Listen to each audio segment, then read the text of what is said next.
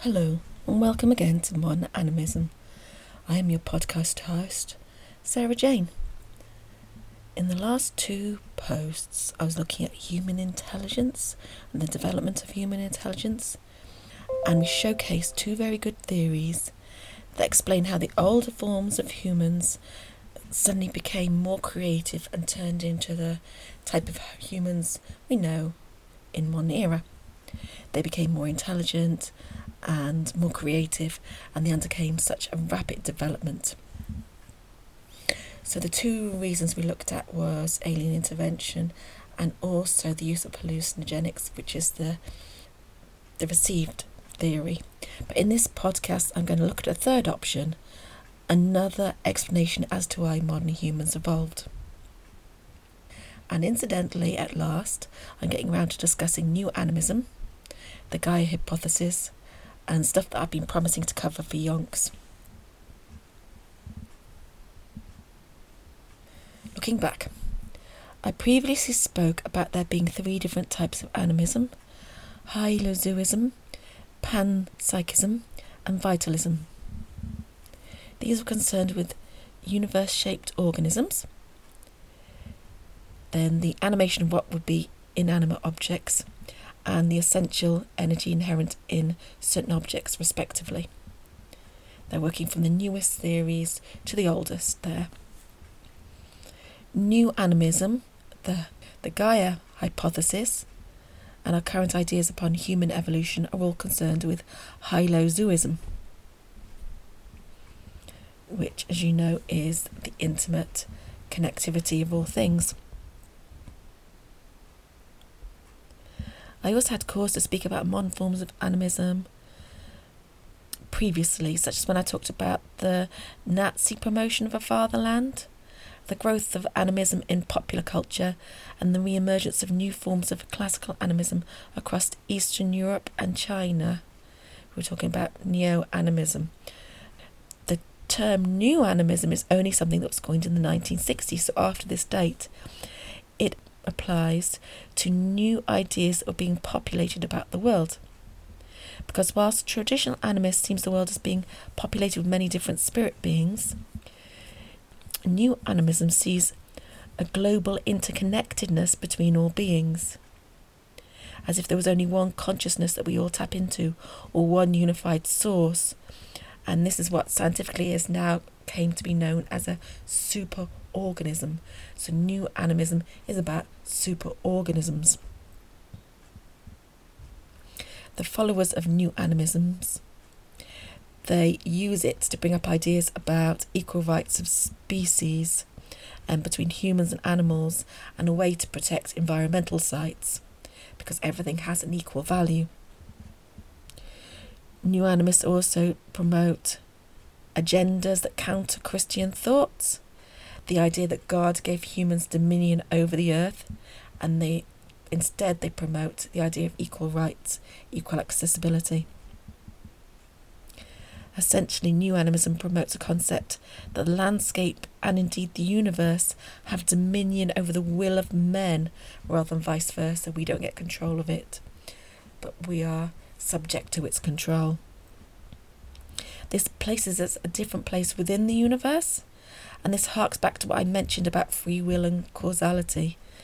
That many ideas we take for granted about our own spiritual and moral values are actually just clouding our thoughts on where we need to be. New Animism is in essence a product of our changing ideas about how the universe works, of quantum realities, of ecology and welfare rights. But New Animism also looks towards advances in psychology, about no man being an island, and how all our ideas are influenced by the events that surround us. It's about interconnectedness and a synergy of ideas, all of which bring us back to look to that period of human evolution 10,000 years ago, where we first gained intelligent symbolism, and from that we learned all the different arts and language. Was this the result of the synergy that occurred within our species? Or was it something that happened beyond us, something that the universe, multiverse itself forced us to evolve as part of the mission for this corner of the universe. For a long time, I've wanted to talk to you about Gaia theory, about Lovelock, and simultaneously Krip-Kopkin, Rizalop-Hensky, Verdansky and Kotitskin. They're Russian scientists, and they all promoted this idea that is the evolution of the planet that allows humans to evolve. This theory was first proposed in the 1960s, potentially as a result of the first photographs of the entire Earth, and its systems or operations started to come into public consciousness following the moon landings and space transportation. Now, there are hard and soft versions of the Gaia hypothesis, in which evidence appears to show that the Earth stabilised the oxygen levels by creating the ozone layer during the ice ages, and this obviously had a great influence on the survival of humanity, but the Earth itself helped to balance the ecosystem in that period, which we would have had a much harder time to exist if that were not the case. But in harder versions of the Gaia hypothesis, the whole planet exists as an entire consciousness, in which humans' evolution is directly linked to planetary evolution. However, we must not assume it's just the humans that are evolving through the planet evolution, but all species existing in and around our planet will be doing this levelling up in relationship to what is occurring to other parts of the multiverse. That we're all coming into some sort of not alignment, but a standard level. A slight drawback to this theory being that it assumes that if our planet is evolving in relation to other parts of the universe, and it's happening so quickly, then how we developed in the past, we must have been quite slow in developing, to be brought up to pace so fast, so rapidly, and also what's happening in the other galaxies, in the other spaces, if we're forced to do so much dramatic change in our space. This third explanation as to why humans developed the symbolism that go on to help us develop modern intelligence would be this concept of the levelling up process, and it's applied upon us as an energy emerging from across the multiverses. This effect is known as Gaianism. It's taken its idea from the super organism, and believers in this philosophy are known as Gaianists, and they have taken the thought of planetary evolution, included the spiritual effects, and of course Gaianism is taken from Gaia hypothesis. But the concept of planetary evolution can also be known as the Axial Age. This is the proposed theory that evolution leaps through geospiritual formations, so things that happen in geological and spiritual effects at the same time.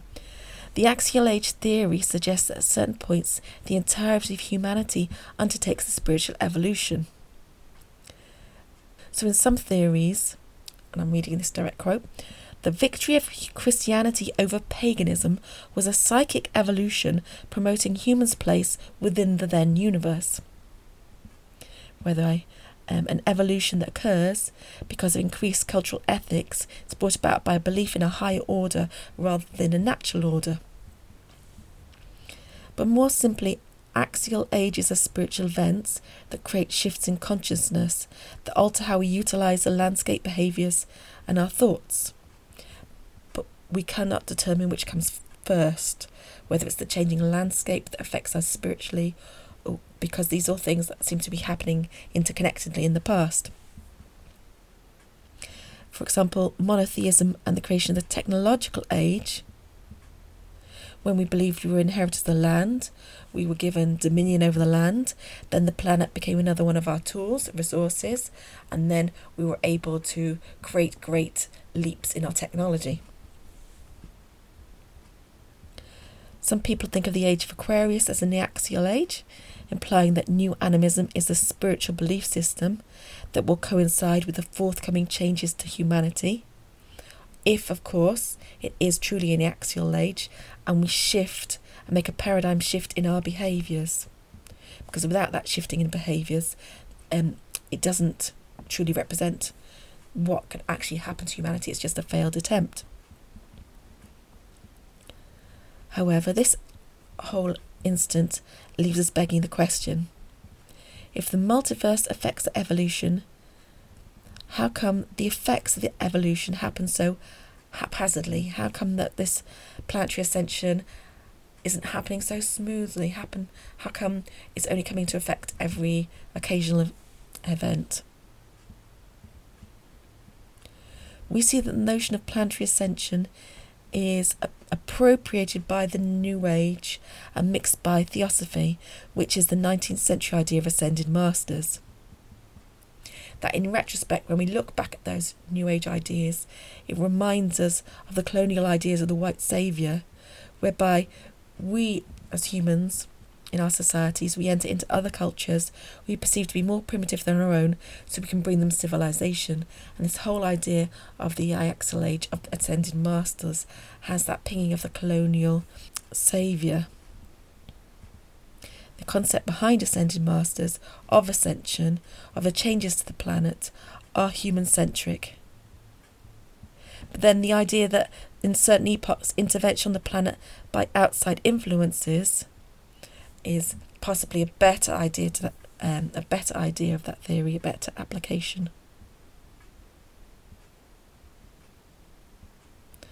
Earth-based religions promote the idea that humans don't need education or simulation to evolve, that certain skills are inherent within our brains, we just require awakening education, that we can awaken through the act of being entrained to this super organism and our homeostasis of our planetary evolution. And this perpetuates the promotion of meditation groups, well-being program, but also it feeds into cults. But they believe that they are the aliens, like I spoke of last week, that they believe the aliens here on Earth, and they are going to ascend through the act when the planet ascends itself. And the mantras that get repeated, and we hear in the 1960s, tune in, turn on and drop out, that we're not really going to learn by learning, but we learn by tuning in to the forces around us. But we can't justify, as animists, we can't justify supporting a pseudo-Christian behaviour. We don't support ascension.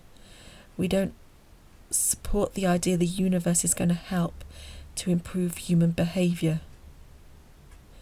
However, axial shifting could be thought of as taking responsibility for human destiny.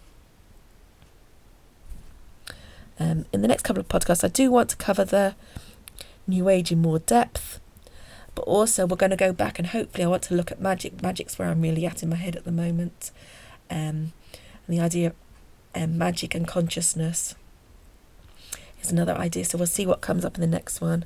I've also haven't forgotten I want to give you a glossary of terminology, but I've postponed that until we have a little bit more podcasts beneath us, because there's so many new ideas coming into effect now. But I do hope you'll join me in my next podcast.